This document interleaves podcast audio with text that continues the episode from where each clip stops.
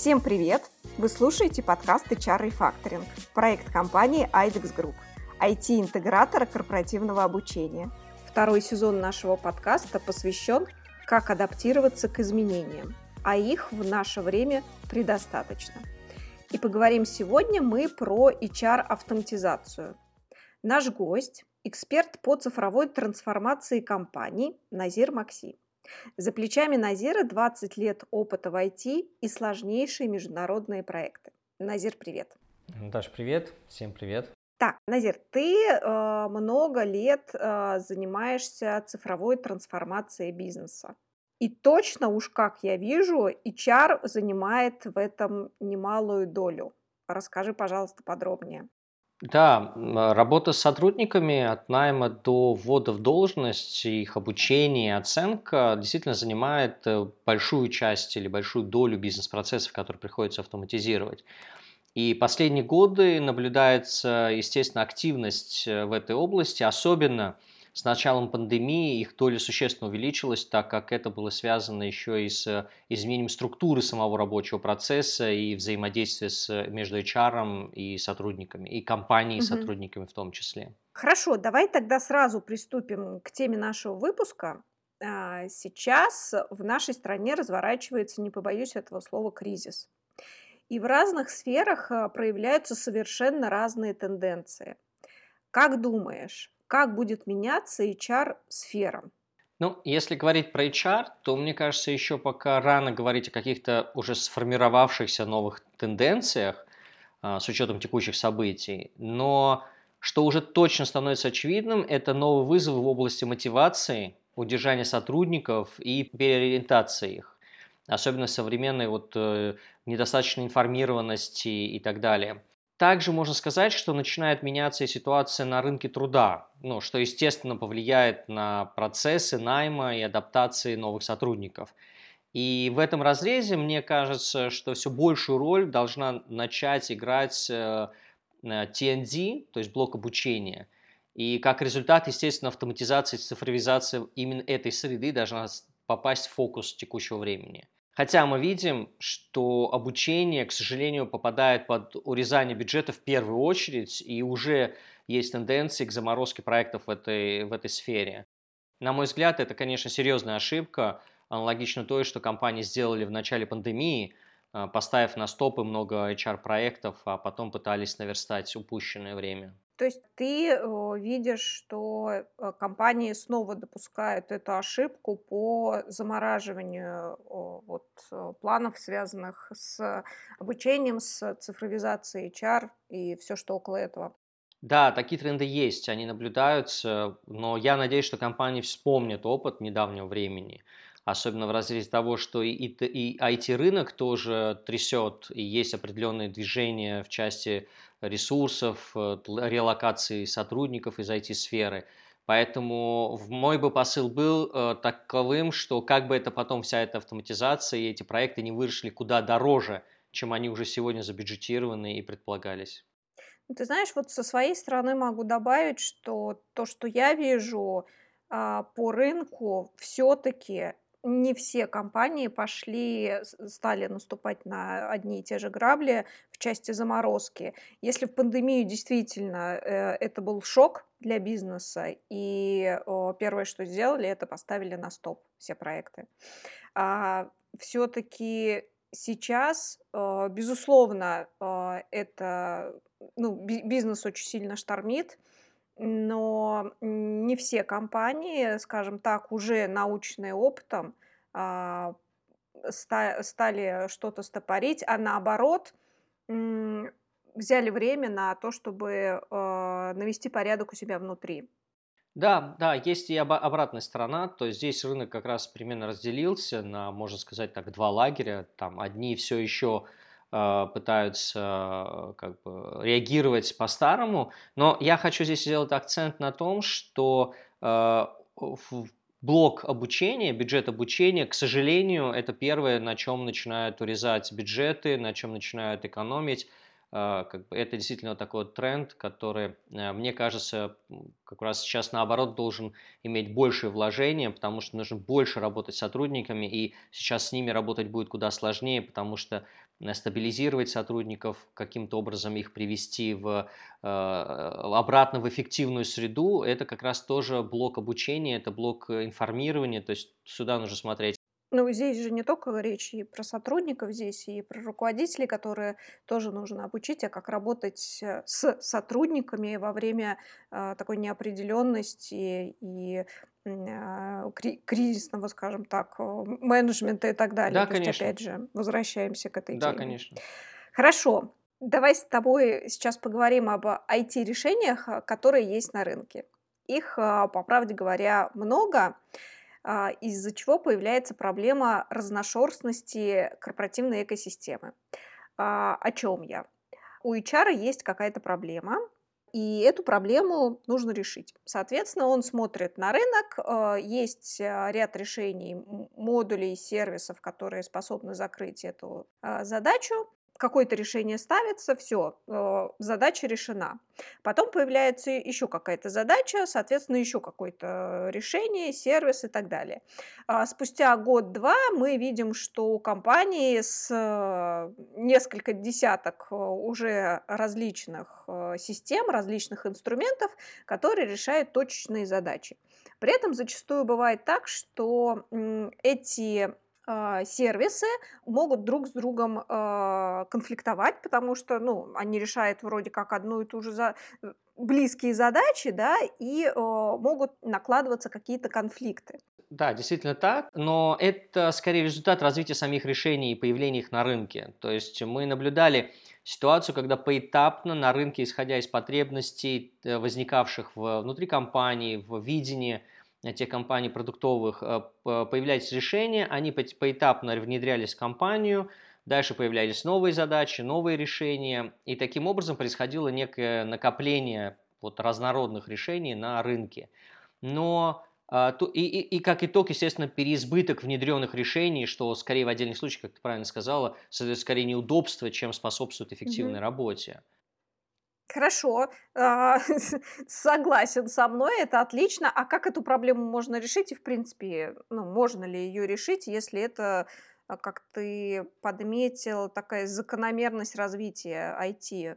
Да, тут первое, что можно сказать, что нужно э, наблюдать за рынком, то есть дальше продолжать анализ – и э, стараться поэтапно отходить от лоскутной автоматизации да, и цифровизации в сторону более комплексных решений.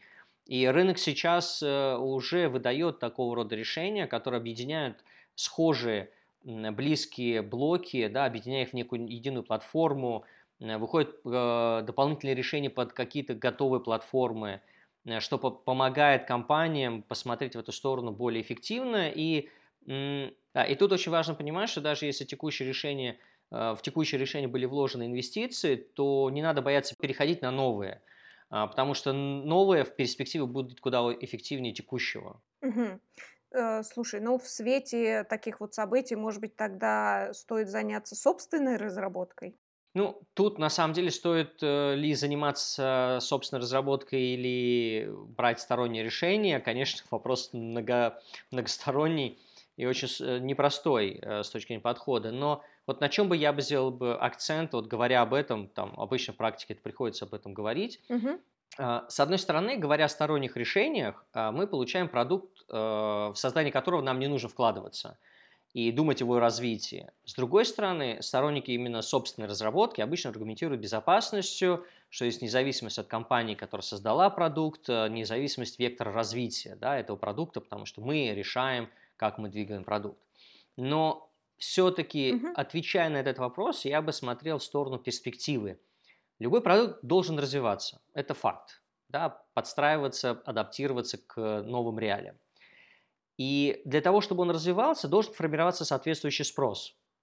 И если, допустим, мы говорим о продукте, ну вот, собственно, как вот пример, мы разрабатывали продукт Impact LMS, то генератором спроса в данном случае являются клиенты, которые формируют потребности – Дополнительно к этому компания занимается поиском новых решений, анализирует тренды, тенденции в обучении, общается с профессиональным сообществом и тем самым черпает то, чего не хватает в том числе на рынке, а зачастую даже смотрит те вещи, которые еще не реализованы в аналогах да, и в других решениях. Э, что помогает в конечном итоге продукту быть э, не только конкурентоспособным да, для конкретной компании, которая развивает, но и востребованным и э, в перспективе э, дает возможность именно компании получить больший эффект. А вот если мы говорим в обратную сторону про собственный продукт, то тут спрос в первую очередь рождается на основании текущих потребностей внутри компании. Потому что мы всегда стремимся решить то, чего нам нужно сейчас, как нам нужно сейчас. Это первое. Второе, обычно спрос а на какие-то новшества рождается формате увидел где-то, у кого-то что-то появилось, кто-то что-то выпустил и так далее. И тут, да, нам надо тоже это внедрить, мы начинаем ставить задачу, мы начинаем изучать, а как это все работает, потом это внедряем, и результате на это проходит большое количество времени, с учетом еще и того, что внутри все это нужно согласовать, да, там а, дополнительно. И как итог, э, в большинстве случаев, скорее всего, любая собственная разработка всегда будет отставать от трендов и тенденций. Хорошо. А, скажи, пожалуйста, а что со стороны стоимости такой разработки? Мы обычно за все подобные сервисы платим ежегодно, то есть по подписке они идут. Если мы говорим, допустим, про нашу собственную разработку, то, ну да, ты вложил много-много денег, а, но, может быть, может быть, это дешевле. Что ты думаешь? Ну, тут несколько факторов. Первое, э, как вот я сказал чуть раньше, что все-таки созданный продукт ты берешь, ставишь, пользуешься. То есть мы понимаем, что та разница между временем, когда мы зададимся этой задачей и выпустим внутренний продукт, это все равно тоже большое время. Это потеря времени, это потеря и, ну, и это затраты бюджета. Мы не будем говорить пока это потери, будем говорить это затраты бюджета. То есть это, это первая, соответственно, разница во в стоимости, в эффективности. То есть любой другой продукт, он эффективнее сейчас, да, он получает, дает эффект сейчас с этой точки зрения. Второй фактор – это то, что э, для создания и развития продукта недостаточно просто иметь технического исполнителя. То есть нам не просто нанять программиста, посадить ему, дать задачу, что вот нам нужен такой-то продукт, и он сидит там, делает, неважно, там один, два, три программиста, это не играет роли. Для создания полноценного продукта нужна полноценная команда. Это всегда э, от продукт-оунера, кто будет следить, законтролировать э, по созданию продукта, да, до тестировщика, который должен это все делать, и аналитика, который должен Э, помогать строить базы данных и прочее, прочее, прочее. То есть здесь в зависимости от продукта там масштаб специалистов разделяется. А это всегда нужно учитывать, это большие бюджеты. Это нужно эту команду содержать, эту команду нужно заниматься наймом сотрудников эту команду, потому что ротацию никто не исключал. То есть это ситуация, та, та нагрузка финансовая, которая ложится на непосредственно саму компанию. Да, и к этому надо быть готовым. То есть это не просто прямые расходы на создание продукта, это и большое количество косвенных расходов, которые компания несет себе. И э, следующий момент, который я тоже, касающийся стоимости, обратил бы внимание, это то, что внутренняя разработка имеет тенденции споткнуться от бюджетирования. Просто когда мы задумываемся о том, что вот мы решили, захотели что-то новое создать, мы обычно в компании должны построить проект, предпроектную какую-то подготовку провести и защитить бюджет, чтобы нам выделили на это Э, на э, это бюджеты.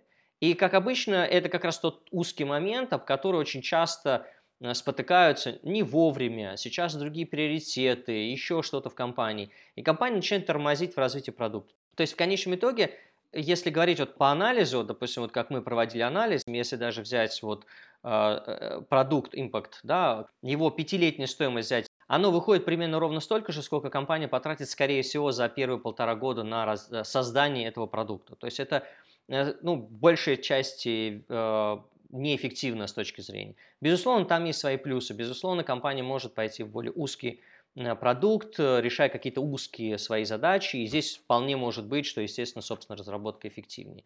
Но практика показывает, что в стоимостном формате это никогда не будет э, равнозначно. То есть все-таки готовое решение, оно э, выигрывает в плане стоимостной. Да, тут же, опять же, да, есть хорошие на рынке э, такие опыты, когда Э, компании имеют отдельные подразделения, там действительно набраны большой объем сотрудников, и они успешно решают внутренние задачи на уровень масштаба компании. Да? Но это надо понимать, что это все-таки отдельные компании, которые готовы выделять на перспективу большие бюджеты. И, конечно же, это по факту как компания в компании. Это по факту взять ту же самую продукт-компанию, посадить ее внутрь компании, и если продукт-компания, грубо говоря, формируя свое ценообразование, она все-таки ориентируется, что это масс-маркет, то есть, ну, масс-маркет, громко, конечно, сказал, что это массовый продукт, и она компенсирует стоимость за счет нескольких клиентов, да, а, а, объема клиентов, то здесь вся стоимость, э, да, вот этой всей поддержки и развития, она ложится на одну ту компанию, которая под себя эту структуру строит и ее, соответственно, она и развивает, ее поддерживает. Да, с этой точки зрения, ну, средняя компания, средняя крупная компания, ей неэффективно а, этим вопросом заниматься. Ну, на самом деле, даже посмотрим, в любой компании мы имеем кучу различных решений, там 1С, а, там какие-то HR-решения, да, и так далее. То есть, как бы, потому, почему? Потому что, ну, неэффективно, представляем, если каждая компания бы все решения пыталась бы делать сама. То есть, все-таки в этом есть объективность, да. Слушай, а вот я хотела с тобой еще одну тему затронуть, очень актуальную э, сегодня. Э, что ты думаешь э, про сервисы, э, которые, ну, они сейчас очень активные, это сервисы для HR, но которые облачные. Что ты можешь рекомендовать бизнесу со своей стороны? И можешь ли ты дать какие-то рекомендации? Ну, здесь, конечно, вот прямо однозначно дать рекомендацию «двигайтесь по этому направлению» нельзя, в принципе, априори. Но сейчас я бы поднял бы скорее следующий вопрос. Со времен, как появились облака, всегда витал один вопрос. Вопрос безопасности данных. Да, потому что компания, работая с облаками, она данные хранит где-то там, то есть не у себя, не под своим колпаком, не под контролем и так далее. И всегда, естественно, в этой части были сомнения. Эти сомнения решались за счет э, надежности а, поставки э, соответствующих ресурсов, э, продуктов, которые успешно работали и так далее. И здесь всегда был вопрос, скорее, приоритета, решения, насколько там нравится, не нравится, насколько полноценно это облачное решение решает вопрос и не нужно с чем-то еще интегрироваться. То есть вот, ну, там было множество факторов.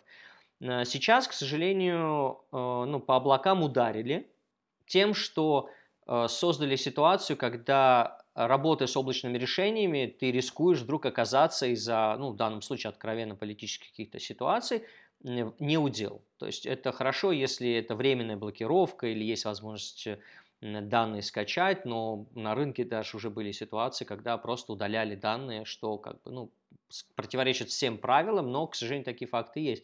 Естественно, сейчас еще более остро стал вопрос, я наблюдаю тенденцию, что очень многие говорят, что облака это опасно, облака это... А, Высокие а, риски, да. Э, ненадежно. Да, я бы единственное не торопился бы с точки зрения того, что прямо сразу ставить крест на любом облачном решении. Но с точки зрения компании я уверен, что будет тренд в сторону непосредственно э, коробочных решений, то есть установки на свои сервера, больше, особенно решений, которые э, касаются таких э, серьезного блока бизнес-процессов.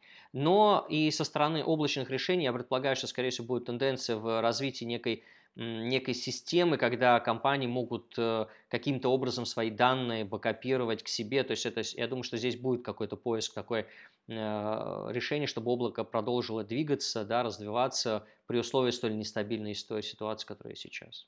Угу. Давай завершим э, наш выпуск э, вопросом, волнующих многих. Какие перспективы у IT-сферы и чего стоит ждать HR в этом контексте? Э, здесь, конечно, сейчас прямо однозначно сложно сказать. Сейчас мы... Что это, перспективы? Ого, ну, большие. Перспективы, да, но здесь все-таки мы переживаем а, непростые времена, у нас и, и наблюдается и отток кадров, да, как говорят, и, конечно, может быть, он не такой серьезный, как, как озвучивают, но есть, да, факты есть. Э, но вот что бы я сказал э, по поводу IT-сферы, это то, что сейчас будет переосмысление внутри компании, в том числе IT-компаний, подхода к, э, ко многим процессам, в том числе подхода к разработке собственных продуктов и э, подходе к э, взаимодействию с клиентами, то каким образом это все работает, потому что нестабильность экономики, нестабильность ситуации также будет э, влиять на трансформацию коммуникации с, и работу над проектами. Точно будет какое-то движение, сейчас пока очень рано говорить, но это будет точно. А, положительная сторона – это том, что однозначно IT-сфера у нас в стране будет, пойдет по пути развития создания аналогов иностранных решений, особенно которые ушли с рынка, э, для создания просто импортозамещения, так как это сейчас модно, но это на самом деле востребовано, и давно этого не хватало, потому что очень многие компании сидели и не смотрели в эту сторону, считая, что есть иностранные решения, зачем что-то аналоговое создавать, э, там, зачем это инвестировать, зачем это вкладывать. И как итог э, в стране возникал большой дефицит – и даже если решения выходили, то э, они слабо развивались, потому что непосредственно конкуренции как таковой не было. И э, долгое время очень многие решения, которые, кстати говоря, если обратить внимание сейчас, э, вдруг внезапно начали выходить почти в прошлом году, в конце прошлого года с обновлениями, они очень долго вообще стагнировали, потому что у них не было аналогов, они продавались, им было хорошо, им незачем было э, спешить. А в прошлом году, вот особенно в HR-техе, начали появляться новые решения. И вот старые компании, старые решения, они вдруг встрепенулись и пошли в сторону обновления, потому что это стало тенденцией. Вот я думаю, что одним из основных трендов это так как компании начнут э, разрабатывать собственные продукты, и этих продуктов начнет становиться все больше и больше, в том числе аналогов похожих продуктов, одинаковых продуктов. Это э, поднимет уровень конкуренции в продуктах, это будет стимулировать к большему развитию, и мы увидим значительно больше, более эффективные решения и продукты в ближайшем времени на рынке. Опять же, вот я, как до этого один из вопросов отвечал, что э, будет тенденция, в том числе развития комплексных решений, она продолжится, и я думаю, что сейчас в разрезе текущей ситуации как раз те платформы, которые уже есть, и на которых уже были ряд решений, они дополнятся как раз импортозамещающими блоками, модулями, которые позволят э, рынку как бы восполнить эту потерю. Ну, я с тобой согласна. Действительно, для IT-компаний а для разработчиков ПО э, сейчас э, тот шанс, который важно не профукать, а государству дать возможность реализовать а, все возможные инструменты, которые а, помогут нашей стране использовать свое ПО. Да, я здесь делаю акцент небольшой на том, что чего рынку немножечко не хватает, но я надеюсь, что эта тенденция э, будет развиваться, потому что уже есть такие э, посылы. Поддержу идею, что э, появление новых решений и продуктов очень часто недооценивают. И недооценивают из-за их текущего позиции, текущего состояния, текущего комплексного решения. И что очень важно, нужно видеть и разговаривать с решениями, нужно разговаривать, нужно видеть их а, как они видят себя в развитии, как они видят себя в потенциале.